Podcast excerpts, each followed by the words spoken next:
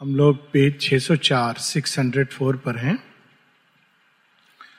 और सावित्री और सत्यवान मृत्यु के साथ एक ऐसे जगत से विचरण कर रहे हैं, जो स्वर्ग की ऊर्जा और मनुष्य के मन, इन दोनों के सम्मिश्रण से बना है। इसी को स्वर्ग कहा जाता है। कई लोग वर्णन देखेंगे, स्वर्ग, नरक स्वर्ग, नरक अपने आप में कोई कुछ नहीं होता, चेतना की अवस्थाएँ हैं। और एक बड़ी विचित्र बात हम लोग पढ़ते हैं, लेकिन कभी प्रश्न नहीं उठाते। आवश्यक है कि अभी हम शेरविंद कहते हैं कि भारतवर्ष को यदि फिर से अपनी खोई गरिमा को वापस लाना है तो हमें प्रश्न उठाने हैं। तो हमने किताब में पढ़ लेते हैं, हम प्रश्न नहीं करते हैं। जैसे एक मान्यता है कि जब कोई पाप करता है तो वो मृत्यु के बाद कहा जाता है? नरक में जाता है। पुण्य करता है तो मृत्यु के बाद स्वर्ग में जाता है। यहाँ तक तो ठीक है। उसके बाद जब वो धरती पर आता है तो क्या होता है? जो पाप किया था, उसका दंड धरती पर मिलता है, और जो पुण्य किया था, उसका पुरस्कार धरती पर मिलता है। अब आप बताइए, ये डबल रिवार्ड डबल पनिशमेंट का कैसे हो सकता है? पहले आप स्वर्ग में पुरस्कार मिलेगा, फिर धरती पर मिलेगा।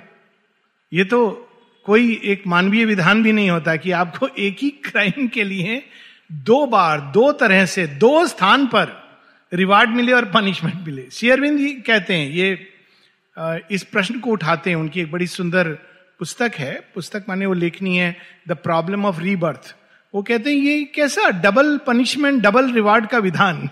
या तो आपने स्वर्ग नरक जाके आपका हिसाब किताब खत्म हो गया, चित्रगुप्त जी ने देखा स्ट्राइक ऑफ़ कर दिया आपने कंप्यूटर से कि नहीं, कुछ नहीं है।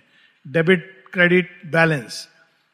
और या फिर ये हो कि नहीं, वहाँ नहीं, यहीं पर होगा जो होगा। तो निश्चित रूप से ये एक अनथिंकिंग एक्सेप्टेंस है स्क्रिप्चर का। हर एक चीज़ जो लिखी हुई है स्क्रिप्चर्स में, वो अथॉरिटेटिव नहीं है। पहली चीज़ हमको ये जाननी है कि भारतवर्ष में केवल वेदों, उपनिषद उपनिषद तो वेद से ही निकले, और उसी में से गीता। ये तीन मुख्य रूप से अथॉरिटेटिव स्क्रिप्चर हैं। ये सब चीज़ें पुराणों में हैं। और हमको इनको अथॉरिटेटिव मान करके नहीं जोड़ लेना चाहिए। और अनफॉर्चुनेटली हम लोग इनको ज़्यादा जानते हैं और उससे फिर बहुत सारे और स्क्रिप्चर्स निकले, लेकिन वेद, उपनिषद और गीता को हम भूल गए हैं। तो फिर सत्य क्या है? ये हम लोगों को यहाँ शेरविंद बता रहे हैं कि मृत्यु के बाद ऐसी अवस्थाएँ होती हैं। वो अवस्थाएँ कौन निर्धारित करता है? यदि हम बड़े आशावान व्यक्ति रहे, यदि हम सदैव कहीं ना कहीं हमारे अंदर एक फेत रहा, एक एक आदर्श रहा कि जीवन अच्छा होना चाहिए, सुंदर होना चाहिए। तो मृत्यु के बाद हम ऐसे ही अपने ही मन की ऊर्जा में प्रवेश करते हैं।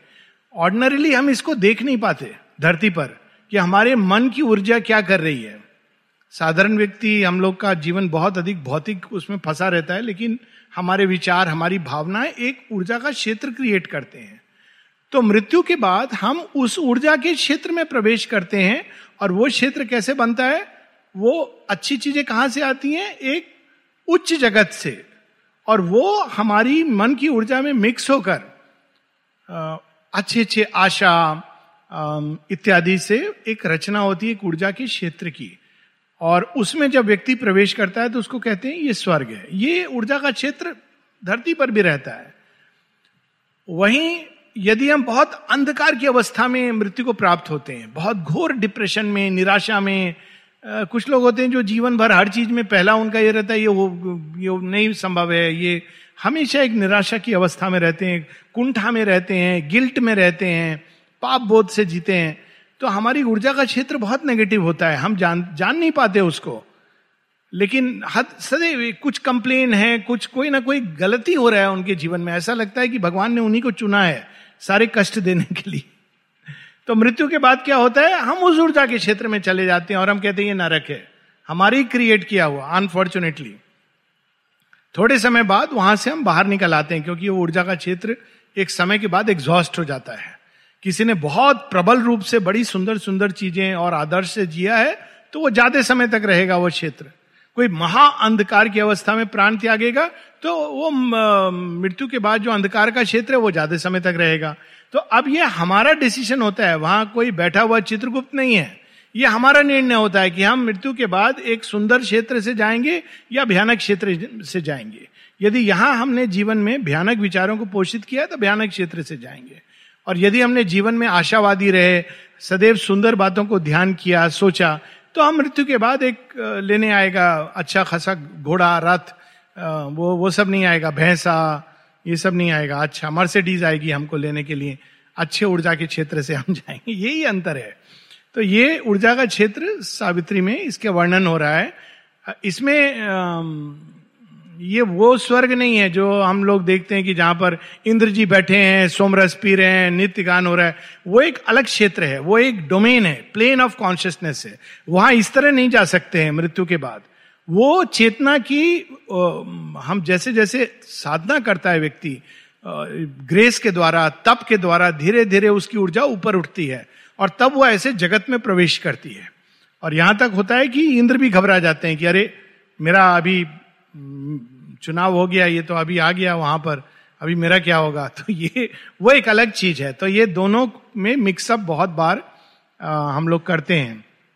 यहाँ वर्णन हो रहा है उस ऊर्जा के क्षेत्र का जिसको आमतौर पर हम स्वर्ग कहते हैं लेकिन अभी ये स्पष्ट हो जाना चाहिए वो स्वर्ग इंद्र जी का स्वर्ग ये दो अलग अलग चीज़ें ये हमारा स्वनिर्मित स्वर्ग है जिसमें केवल स्वर्ग की देवताओं की ऊर्जा है सम्मिलित है। अब आगे the joys here snatched where half forbidden things timorous soul bridles delicately wheeled ये सुंदर पैसेज इसको हम पूरा पढ़ेंगे फिर बात करेंगे। पर जो चीज़ें हम लोग यहाँ पर विश करते हैं, काश ऐसा होता, काश वैसा होता, अब यहाँ पर तो हम उसको पूरा नहीं कर पाते, कई फॉरबिडन थिंग्स तो मृत्यु पर्यंत वो हमारी ऊर्जा इस प्रकार के क्षेत्र में जाती है जहाँ ऐसा प्रतीत होता है मानो हम वो विष हमारी बस पास में आ गई। लेकिन वो कभी पूरी नहीं हो सकती है क्योंकि वो एक ऊर्जा का क्षेत्र है रियलिटी नहीं है। लेकिन अब श्री अरविंद का वर्णन देखिए बड़ा सुंदर पाँच छह लाइन का। Timorous soul bridles delicately veiled timorous nervous apprehensive soul bridles जो uh, आत्मा है चैत्य सत्ता है डेलिकेटली वेल वो ऊर्जा उस, उसके चारों तरफ़ एक वस्त्र की तरह हल्का सा वो लिपटा हुआ है। अब उसका कंपेयर कर रहे हैं as when a goddess bosom dimly moves to first desire and her white soul transfigured a glimmering Eden crossed by fairy gleams trembles to expectations fiery wand, fiery wand, but nothing is familiar yet with bliss. मानो स्वर्ग की कोई देवी ऐसा वो बता रहे हैं एक गॉडेस कोई देवी अचानक उसका धरती के किसी मनुष्य से विवाह होता है। और वो विवाह भी हुआ है वो तैयार हुई है ब्राइडल मेकअप में और वो आ रही है मिलने के लिए। ये एक्चुअली ये स्टोरीज है ना हमारी पुरूरवा की और उर्वशी की, ये सब कहानियाँ एक बड़ी इंटरेस्टिंग संकेत है। शेयरविंद ने तो इस पर पूरा एक काबिल महाकाव्य लिखा है बट अभी हम लोग उसमें नहीं जाएँगे। तो शेरविंद कहते हैं, जैसे एक ब्राइडल वधु, नव वधु, जिसको मालूम नहीं है कि वहाँ कैसा आनंद है, लेकिन उसके अंदर अपेक्षाएँ हैं एप्रीहेंशन भी है, थोड़ी नर्वस भी है, थोड़ी सुख की भी अपेक्षा है, इस भाव से उसने अपनी तैयारी की हुई है। ऐसा कुछ वहाँ पे भाव उस आत्म तत्व को प्रतीत हो रहा था। अब ये क्यों लिख रहे हैं? क्योंकि भाव है, वो कभी पूरा नहीं होगा। So that is the state in that world all things in this fair realm where heavenly strange in a fleeting gladness of untired delight in an insistency of magic change past vanishing hedges hurrying hints of fields mid swift escaping lanes that fled her feet. Journeying she wished no end, as one through clouds travels upon a mountain ridge and hears, rising to him out of hidden depths, sound of invisible streams. She walked besieged by an illusion of mystic space. ये एक ऐसा क्षेत्र है illusion है ये लेकिन क्षेत्र का वर्णन देखिए। जैसे एक नववधु जा रही है। कहा जा रही है? जिसको प्रेम करती उससे मिलने के लिए जा रही है। लेकिन वो यात्रा इतनी सुंदर है। अचानक लगता है कि अरे, कहीं नीचे कोई झरना बह रहा है। सुनती है और कहती है, अरे, मैं देखूँ वहाँ क्या है? वहाँ जाती है तो स्पेस चेंज हो जाती है। अचानक वो फ़ील्ड चेंज हो जाता है, दृश्य चेंज हो जाता है। अचानक कोई और साउंड को, कोयल की आवाज़ वहाँ चली जा रही है। इस तरह से वो दृश्य निरंतर बदलते जा रहे हैं और सारे दृश्य अच्छे हैं, सुख में हैं। और उसको ऐसा लग रहा है इस यात्रा का कोई अंत ही नहीं हो, कोई बात नहीं। इसमें भी आनंद है, जॉय है।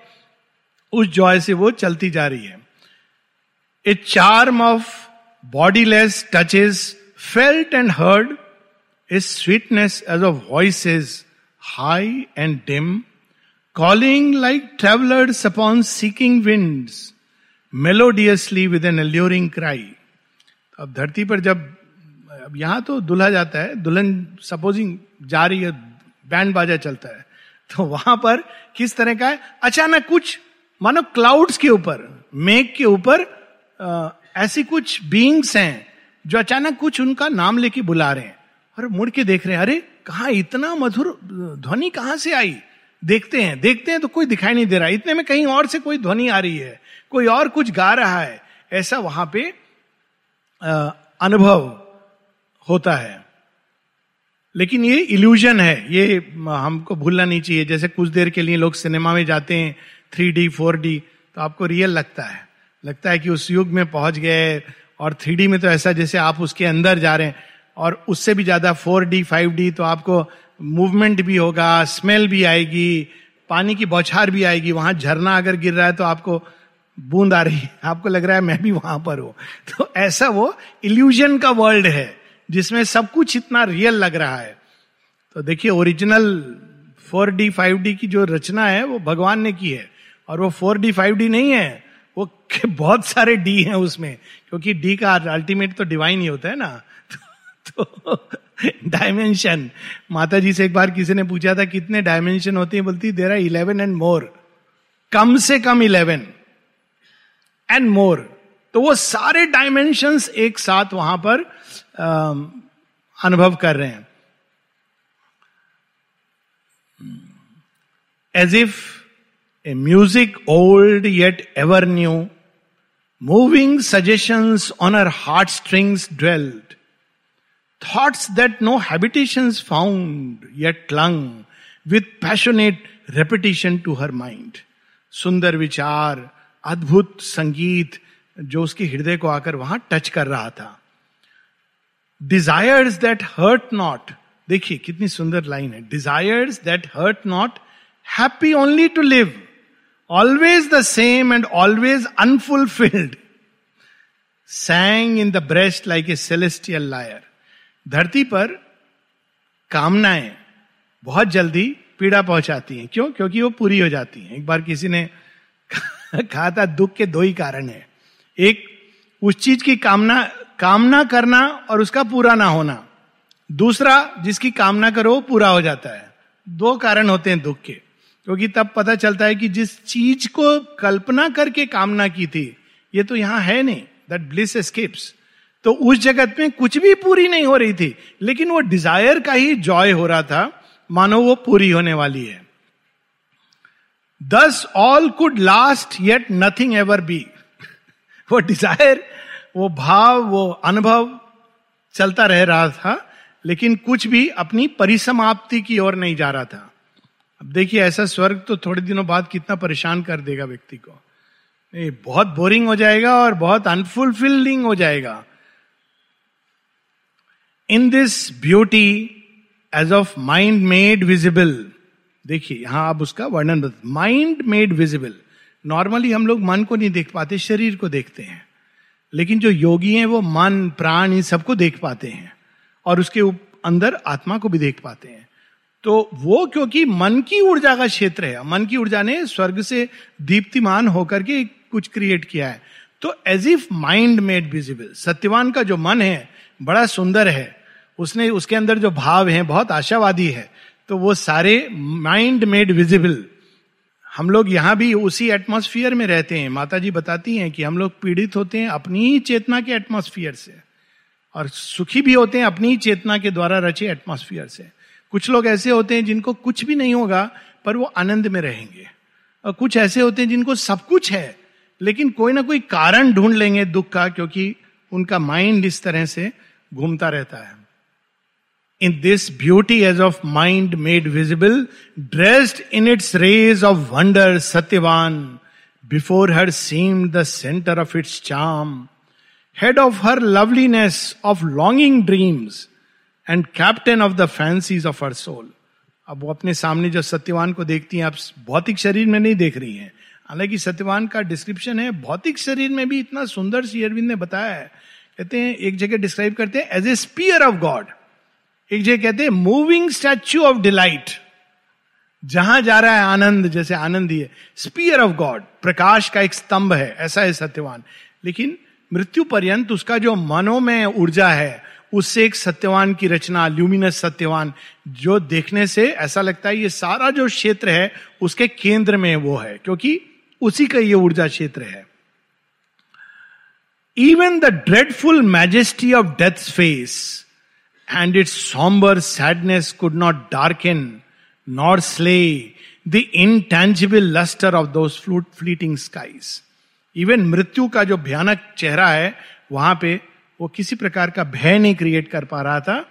ऐसा आशावान था सत्यवान। देखिए, सत्यवान कितना आशावादी है। मृत्यु के समय भी वो क्या कहता है? सावित्री सावित्री, एक क्षण के लिए तुम मुझे पकड़ लो। हो सकता है तुम्हारे स्पर्श से मृत्यु टल जाए।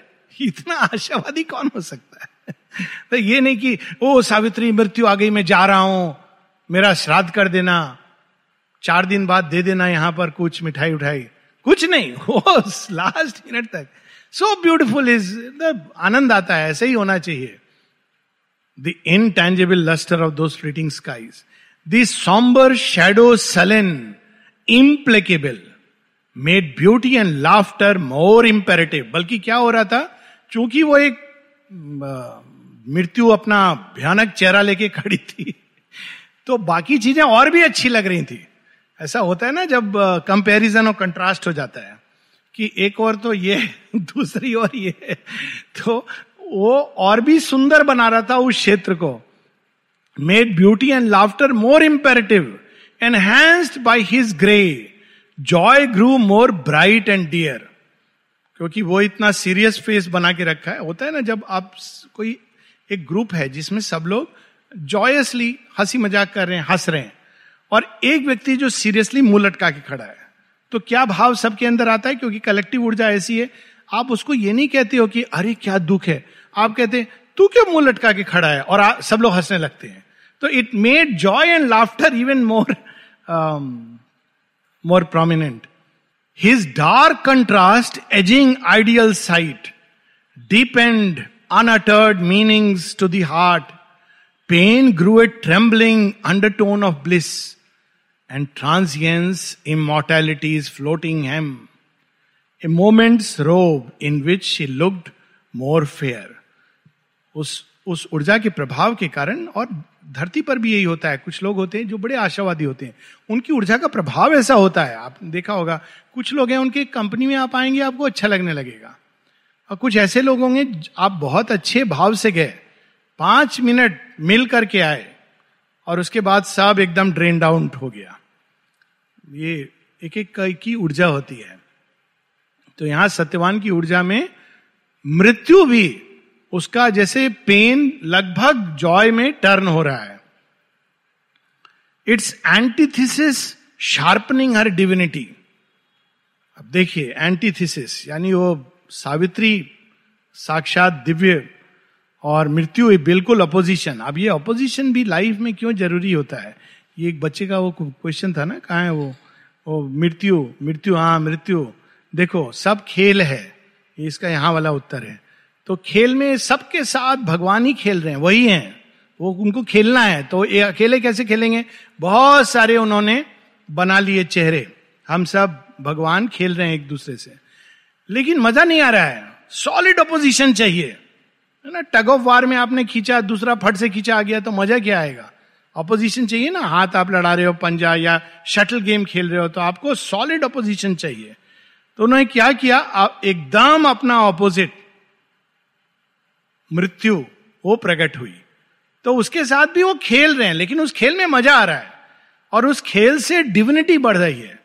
अब रामायण में अगर रावण नहीं हो तो राम जी का तो वो जो पौरुष है, उनका जो असली चरित्र है, वो आएगा ही नहीं सामने।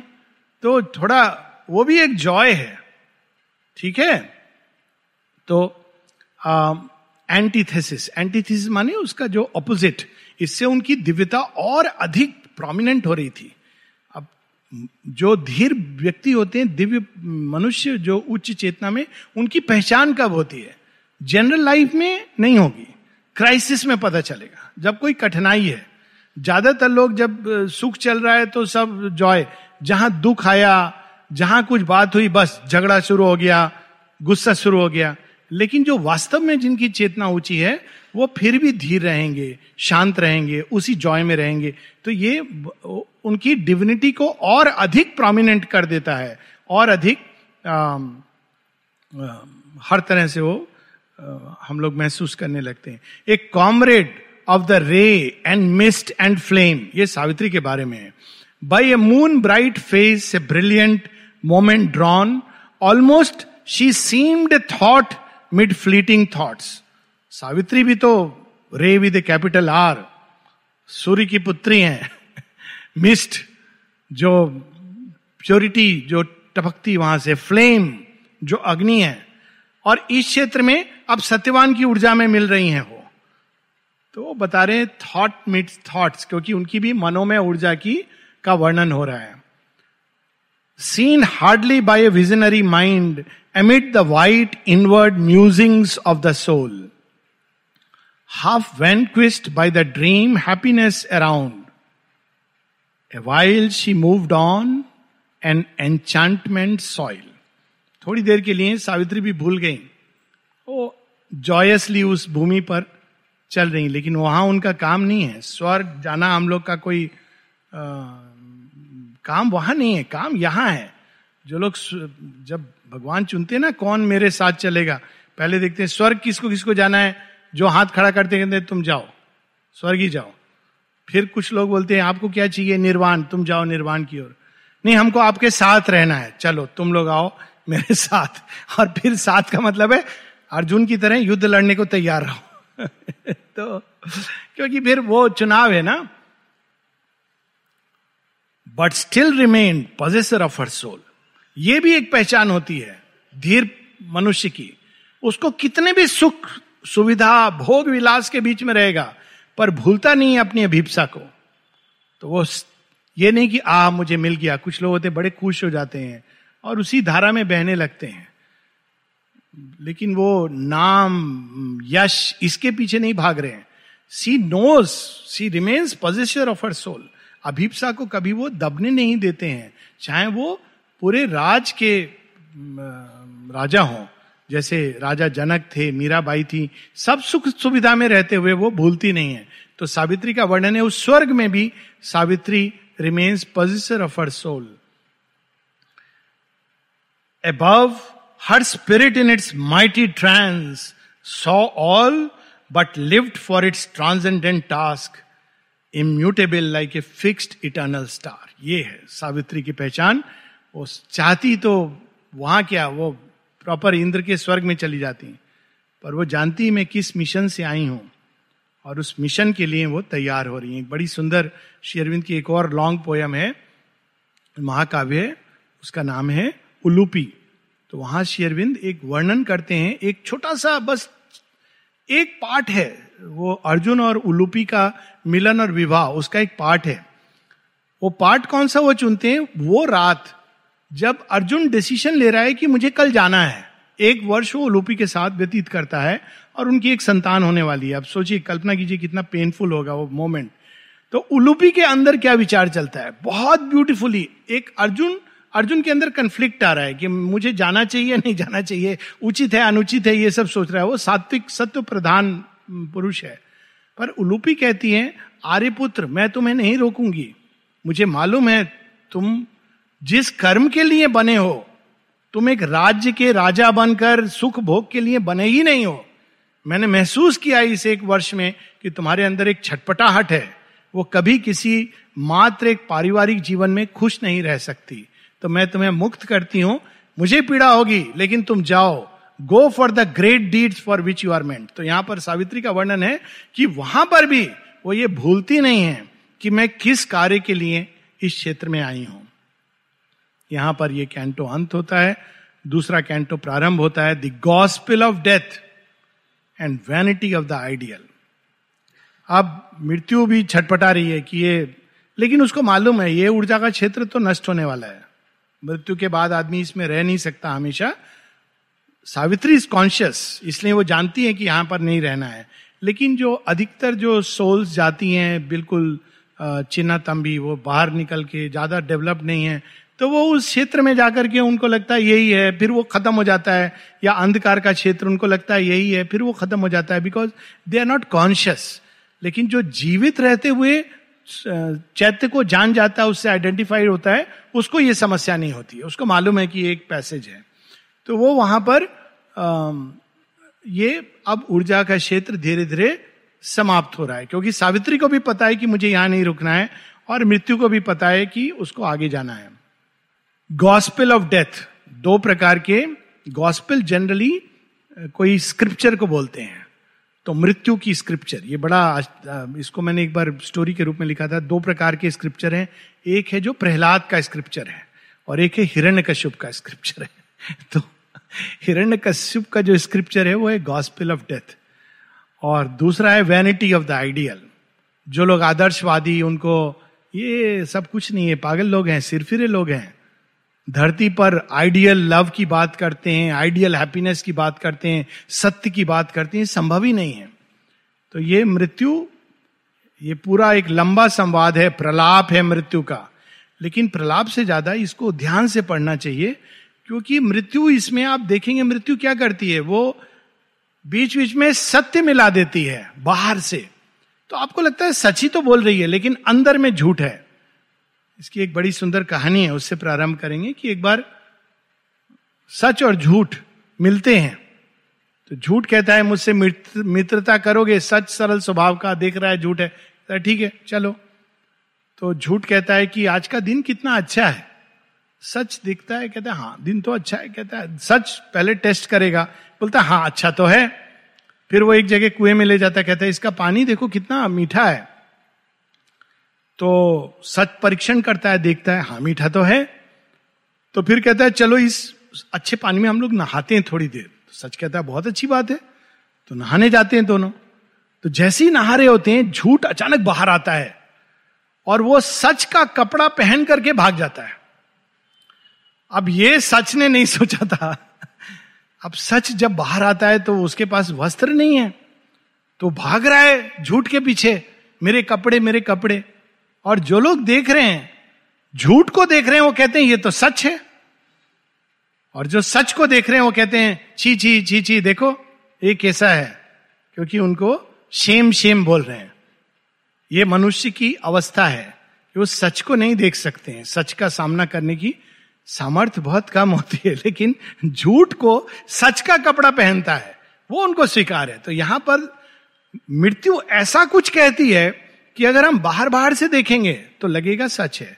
कल भी हम लोग इसीलिए पढ़ रहे थे, बार बार माता जी कहती हैं डोंट कोट मी और यदि कोई मुझे कोट करे, कहे, माँ ने ऐसा कहा, माँ ने वैसा कहा तो बी वेरी केयरफुल उसको सीधा कह दो, मुझे इससे कोई लेना देना नहीं है।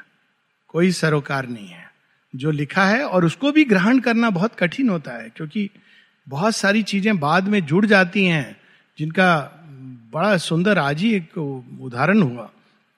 कल मैं माता जी की राइटिंग से पढ़ रहा था। जब माँ कहती है पहले मैं कितना प्रेम देना है ये सोचती थी क्योंकि आ, कोई रिसीव नहीं कर पाएगा तो ब्रेकडाउन हो सकता है कैटेस्ट्रॉफिक बाद में वो कहती है कि नहीं मैंने मेरा एक अनुभव हुआ उसके बाद मैंने ये बंद कर दिया। मैं पूरा प्रेम देती हूँ। और मैंने ये देखा है व्यक्ति उतना ही रिसीव करता है जितना वो एसिमुलेट कर सकता है। तो ब्रेकडाउन का कोई प्रॉब्लम नहीं है। तो लेकिन अभी भी हम लोग चार साल के बच्चे को नहीं जाने देते हैं। हालाँकि कोई प्रॉब्लम नहीं है। ये माता जी की स्वयं की वाणी है। कोई व्यक्ति का कोई कुछ नहीं लिखा है। कभी कभी आश्चर्य भी होता है। बच्चा रो रहा है बहुत। रियली really अंदर जाना चाहता है। एंड इट्स बहुत हार्ट रेंडिंग सीन ये कहाँ से आया मालूम नहीं। तो मुझे किसी ने पूछा आज ही कहा कि आलोक दा, आपकी जो टॉक था, उसमें आपने बताया, जब मैं छोटा था तो मैं गया था गया था माता जी के रूम माता जी से मिलने तो मिलने के पूर्व ही मुझे किसी ने कहा एक्स वाई जेड की नहीं पहले हम देखें तुम्हारे ऊपर क्या प्रतिक्रिया होती है?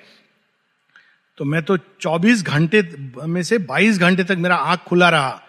तो मेरा तो आ, मैंने बोला बहुत अच्छी बात है बहुत रिसेप्टिव थी। तो अब देखिए कंक्लूजन इसीलिए लॉजिक हमको खाड़ सके रखनी है। तो व्यक्ति ने लॉजिक कहा नहीं मेरा आधार वीक था। तो मैंने कहा, अगर आधार वीक होता तो अभी आप इस समय बात नहीं कर रहे होते। आपका नर्वस ब्रेकडाउन हो गया होता। तो नर्वस ब्रेकडाउन हुआ क्या? नहीं नहीं नहीं नहीं, मेरा तो नर्वस ब्रेकडाउन नहीं हुआ। मैंने कहा तो you are only proving my point फिर लकीली आज ही एक माँ की बच्चे के साथ एक फ़ोटो आई। पता नहीं व्हाट्सएप पे किस, कुछ लोगों ने देखी भी होगी। बड़ी सुंदर, आज या दो तीन दिन पहले, आज एक और आई। छोटे बच्चे के साथ। ऐसी भी फ़ोटो है जहाँ माने छोटे बच्चे को गोद में लिया हुआ है। इट इज़ एविडेंट ये लेकिन अब ये कहाँ से आया? एक डॉगमा बन गया। तो बहुत बार एक मिथ्या सच का रूप ले लेता है और बहुत मुश्किल होता है, क्योंकि एक बार ये चीज़ हो जाती है तो it is very difficult to get rid क्योंकि हमेशा उसके पीछे क्या होता है? माँ ने ऐसा कहा है। सो माँ बताती है कि बी केयरफुल मिक्सिंग अब मृत्यु कुछ ऐसा ही कुछ करेगी कि वो कहीं स्क्रिप्चर से, कहीं इधर से सच का रूप देगी झूठ को। तो यहाँ प्रारंभ होता है pealed the calm inexorable voice abolishing hope cancelling life golden truths fatal its accents smote the trembling air फिर से मृत्यु ने अपना प्रारंभ किया प्रलाप। और उसके प्रलाप का आशय क्या था? एबॉलिशिंग होप ये देखिए किस तरह से कहाँ से ये वाणी आ सकती है? शुरू शुरू की बात है, जब मैं आया था और एक और बड़ी, कई लोगों से ये सुनने को मिला। यहाँ कई सालों से थे। और सुनने को क्या मिला? अब तो माता जी नहीं है। मुझे लगता था कोई मेरे हृदय पर आघात कर रहा है। मैंने कहा, ये आप क्या कह रहे हो? नहीं, वो तो अब अलग चीज़ हो गया। आई से नहीं, ये तो सच नहीं है। अब हम तो हमारा तो पूरा एक्सपीरियंस यही है कि माता जी हैं, बहुत रियल हैं, बहुत कंक्रीट हैं। तो ये देखिए कैसे लाई निराशावादी लोग। अरे पता नहीं, अभी कुछ दिन पहले एक आर्टिकल पढ़ रहा था। पता नहीं, माँ ने तो लिखा है, लेकिन जब हम देखते हैं कहीं पॉलिटिकल इसको, उसको तो आशा नहीं लगती है। One should be very careful वो सरफेस पे देखा जा रहा है। उसके अंदर क्या हो रहा है, वो हम नहीं देख पा रहे हैं। तो मृत्यु भी कुछ ऐसे ही कर रही है। बाद में माँ कहती हैं कि you are speaking a truth which slays क्योंकि वो आशा समाप्त करना चाहती है। दैट लवली वर्ल्ड स्वयं thin and frail most like some pearly evanescent farewell gleam on the faint verge of dusk in moonless eve तो अचानक वो सुंदर जगत धीरे धीरे धूमिल होता हुआ, जैसे संध्या, वही सुबह अचानक संध्या वेला में परिवर्तित होने लगी। अब मृत्यु क्या कह रही है?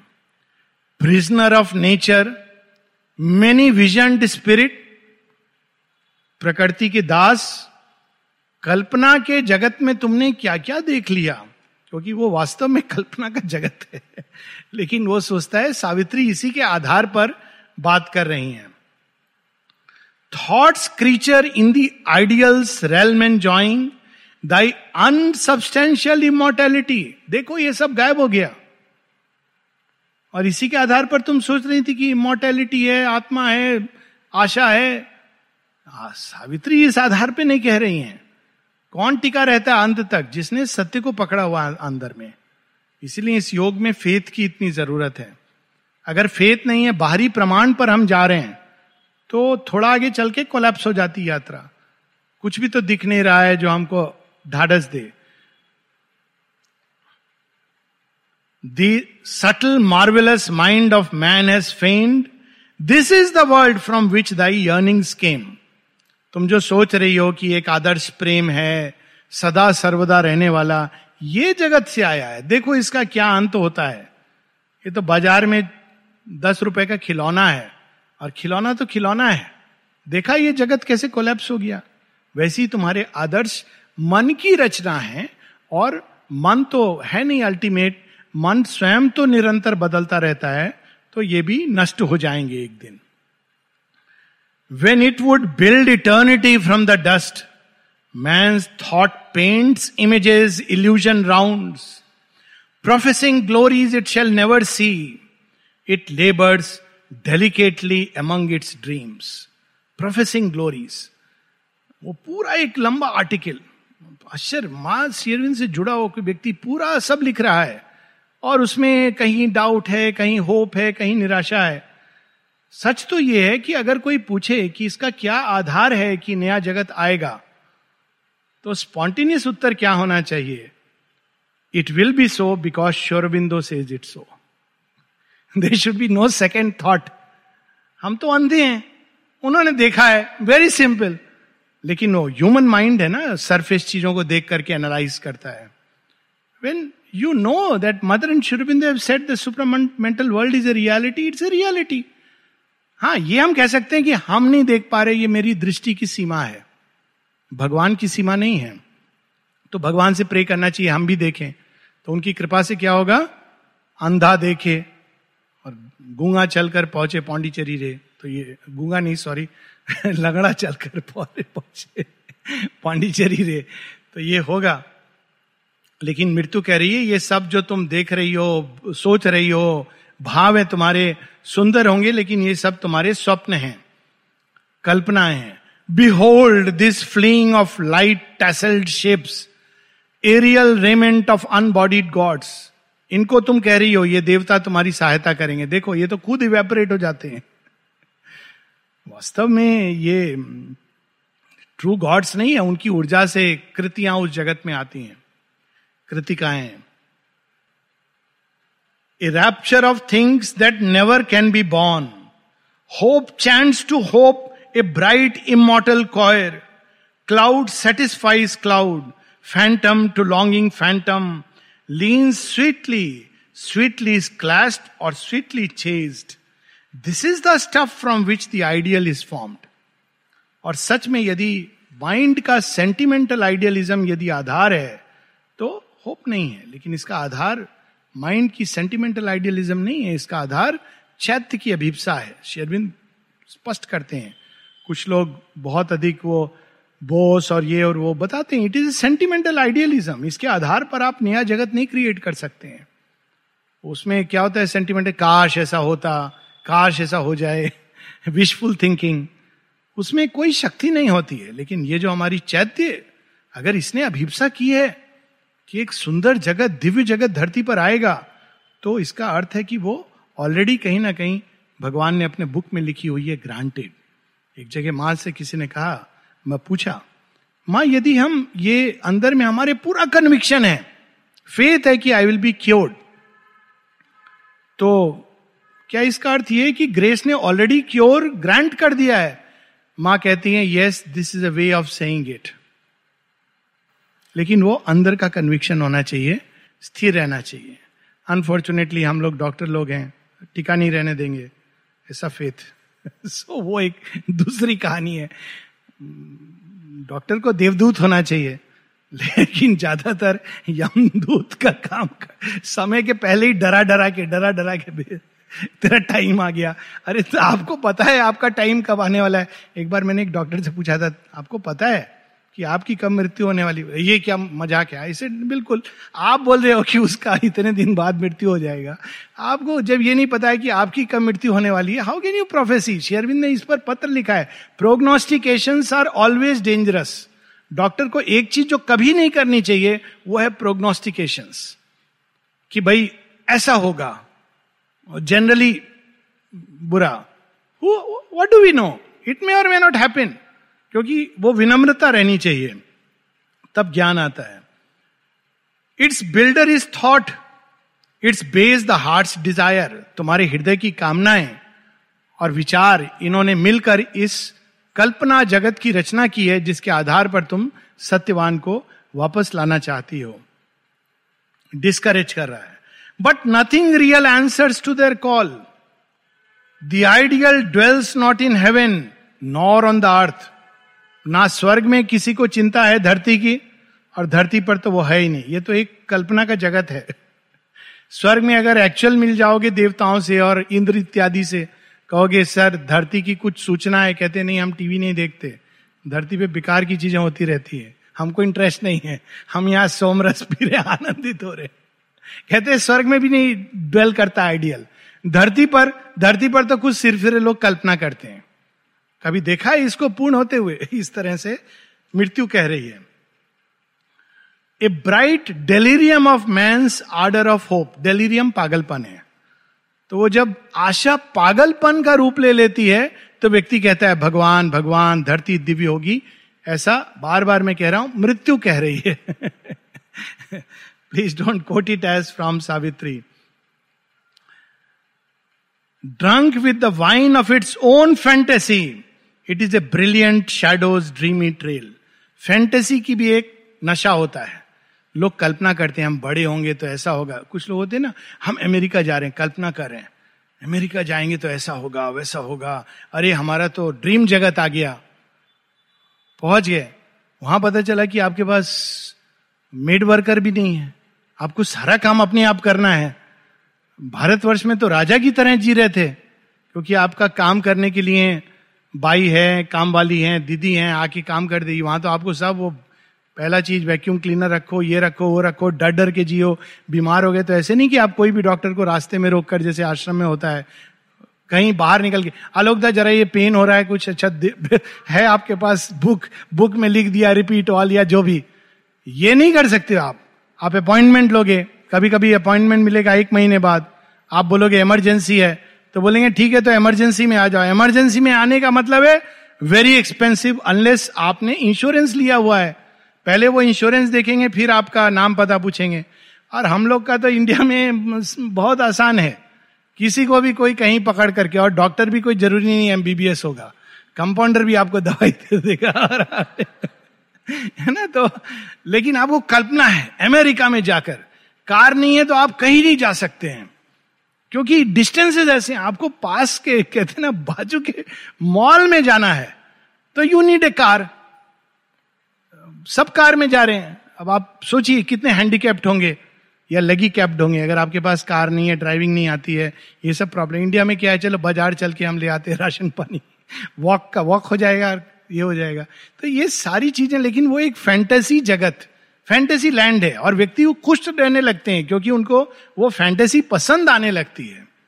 फैंटेसी का ये प्रभाव होता है ना, थोड़े दिन बाद आदमी उसी को मिस करता है कहीं ना कहीं, लेकिन वो उस फैंटेसी जगत में जीने लगता है।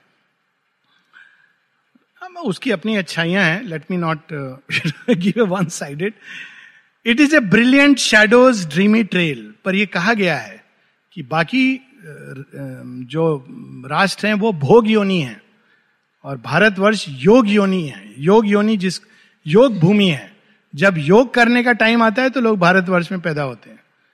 और जब भोग करना है, पूर्व जन्मों का कुछ कुछ कुछ कुछ तो इधर उधर पैदा हो जाते हैं। नरक में अगर जाना है, धरती पर तो सीरिया में पैदा हो जाएँगे, आइसिस के बीच में। स्वर्ग में जाना है तो यूरोप, अभी तो यूरोप स्वर्ग रहा नहीं, अमेरिका में चले जाएँगे। ये लेकिन जब योग करना है तो भारत में ही पैदा होंगे। तो ये डिसाइड कर लेना चाहिए। योगा करना है तो this is the place thy vision's error built the azure skies thy vision's error drew the rainbow's arch अब वो एग्ज़ाम्पल भी दे रहा है। कहता है, देखो, आकाश नीला नहीं होता है। जितने रंग देखते हो, नीला, लाल इत्यादि, ये तुम्हारा आँख का दृष्टि भ्रम है। ये जो रेनबो है, इसमें सात रंग कुछ नहीं है। ये तुम्हारा दृष्टि भ्रम है। सच है? तुम्हारी दृष्टि जल बिंदु कणों से खेल रही है। वो जल बिंदु कण इस तरह से बने हैं कि आपको रेनबो दिखाई दे रहा है। उसी तरह से डस्ट पार्टिकल्स हैं, उसमें लाइट जैसे रिफ्लेक्ट हो रही है तो आपको आकाश एज्योर, ब्लू दिखाई दे रहा है। वास्तव में उसका कोई रंग नहीं है। तो ये मृत्यु एग्ज़ाम्पल दे रही है। और कहती, इत्यादि, इसी प्रकार thy mortal longings made for thee a soul क्योंकि तुम चाहते हो कि अमर रहें, सब लोग अमर रहना चाहते हैं, इसलिए वो आत्मा में विश्वास करते हैं। बहुत लॉजिकल आर्ग्यूमेंट लगता है मतलब लॉजिक सीखी है मृत्यु ने, हालाँकि वो आधी अधूरी लॉजिक है उसकी। This angel in thy body thou callest love प्रेम, तुम कह रही हो प्रेम, आदर्श प्रेम, अमर प्रेम। मैं बताता हूँ प्रेम क्या है। Who shapes his wings from the emotions hues in a ferment of thy body has been born and with the body that housed it it must die जब शरीर युवा अवस्था को प्राप्त होता है एडोलेसेंस में, किशोर अवस्था में, अभी आने वाला है, राज्यो फेस्टिवल तो जब आप किशोर अवस्था में जाते हैं तो आपके अंदर प्रेम इत्यादि के भाव जागृत होते हैं। तो मृत्यु कहता है कि ये शरीर का एक एक फर्मेंट है। शरीर के अंदर कुछ ग्लैंड्स हैं जो अचानक रस देने लगती हैं और आपको प्रेम। और ये प्रेम थोड़े समय के बाद धीरे धीरे मरना शुरू करता है। जब शरीर समाप्त होता है तो टाटा बाय बाय हो जाता है। कहता है, इसी को लोग प्रेम कहते हैं। मृत्यु कह रही है। शेयरविंद इसके बिल्कुल विपरीत कहते हैं। Bodily means are only mechanism Sri Aurobindo एक जगह कहते हैं, ये कभी नहीं कहना कि रुरु का प्रेम, सावित्री का प्रेम, राम और सीता का प्रेम, ये सच नहीं है। कहते never say that this is true और धरती उसके लिए पुकारती है कि ऐसा प्रेम अभिव्यक्त हो। चार पाँच लाइन और, फिर हम लोग रुकेंगे। It is a passion of the yearning cells it is flesh that calls to flesh to serve its lust शरीर है जो शरीर को खोज रहा है कुछ क्षणों के सुख के लिए। It is thy mind that seeks an answering mind and dreams a while that it has found its mate अकेलेपन को दूर करने के लिए लोग किसी संगी साथी को ढूंढते हैं। It is thy life that us human prop to uphold its weakness lonely in the world और feeds its hunger on another's life प्राण की भूख है, अकेलेपन का आभास है और इसलिए हम किसी संगी साथी को ढूंढते हैं कि वो हमारे कम से कम ज़रूरत पड़ेगी तो कोई खाना पीना बना देगा और या फिर हॉस्पिटल जाना है तो साथ ले जाएगा। मृत्यु ऐसे ही देखती है। एक बार मैं बड़ी विचित्र बात सुनी थी यहाँ पर। किसी ने कहा ओ फ्रेंडशिप इसलिए लोग करते हैं जिससे खाना पीना अच्छा खा सके। ऐसा it's a very degrading thought ये कारण नहीं होता है मित्रता का। वो तो एक अलग चीज़ है, बहुत गहराई से उठती है, परंतु एक साधारण मन, बहिर्गामी मन यही देखता है और यही समझता है और यही सोचता है। ये उसकी सोच और भावनाओं की सीमा है। सत्य इसमें बंधा नहीं है। किंतु आमतौर पर यह भी सच है कि अधिकांश लोग शायद एक कंपेनियन ढूंढते हैं ताकि उनका अकेलापन दूर हो सके। और बाद में कंपेनियन साथ में रहता है तो और अकेला महसूस करते हैं। और अभी तो व्हाट्सएप भी आ गया है। तो कंपेनियन बगल में होता है। और उनके बहुत सारे कंपेनियंस उनके साथ उनका वार्तालाप चल रहा होता है। तो ये मृत्यु इस तरह से सावित्री को आशा नष्ट करना चाह रही है कि तुम वापस चली जाओ। कुछ सच नहीं है तुम्हारी भावनाओं में, तुम्हारे विचारों में। हम लोग यहीं रुकेंगे, आगे बढ़ेंगे। एक लंबा डेथ का संवाद है, परंतु हम लोग देखेंगे, इसमें भी बहुत ह्यूमर है। एक्चुअली बहुत कॉमेडियन है, मृत्यु। अगर आप इसको ऐसे पढ़ेंगे तो इट्स वेरी कॉमिकल माता जी ने कहा है दिस कॉमिकल जेंटल मैन तो वास्तव में इज़ ए कॉमिक कैरेक्टर हम लोग यहीं रुकेंगे।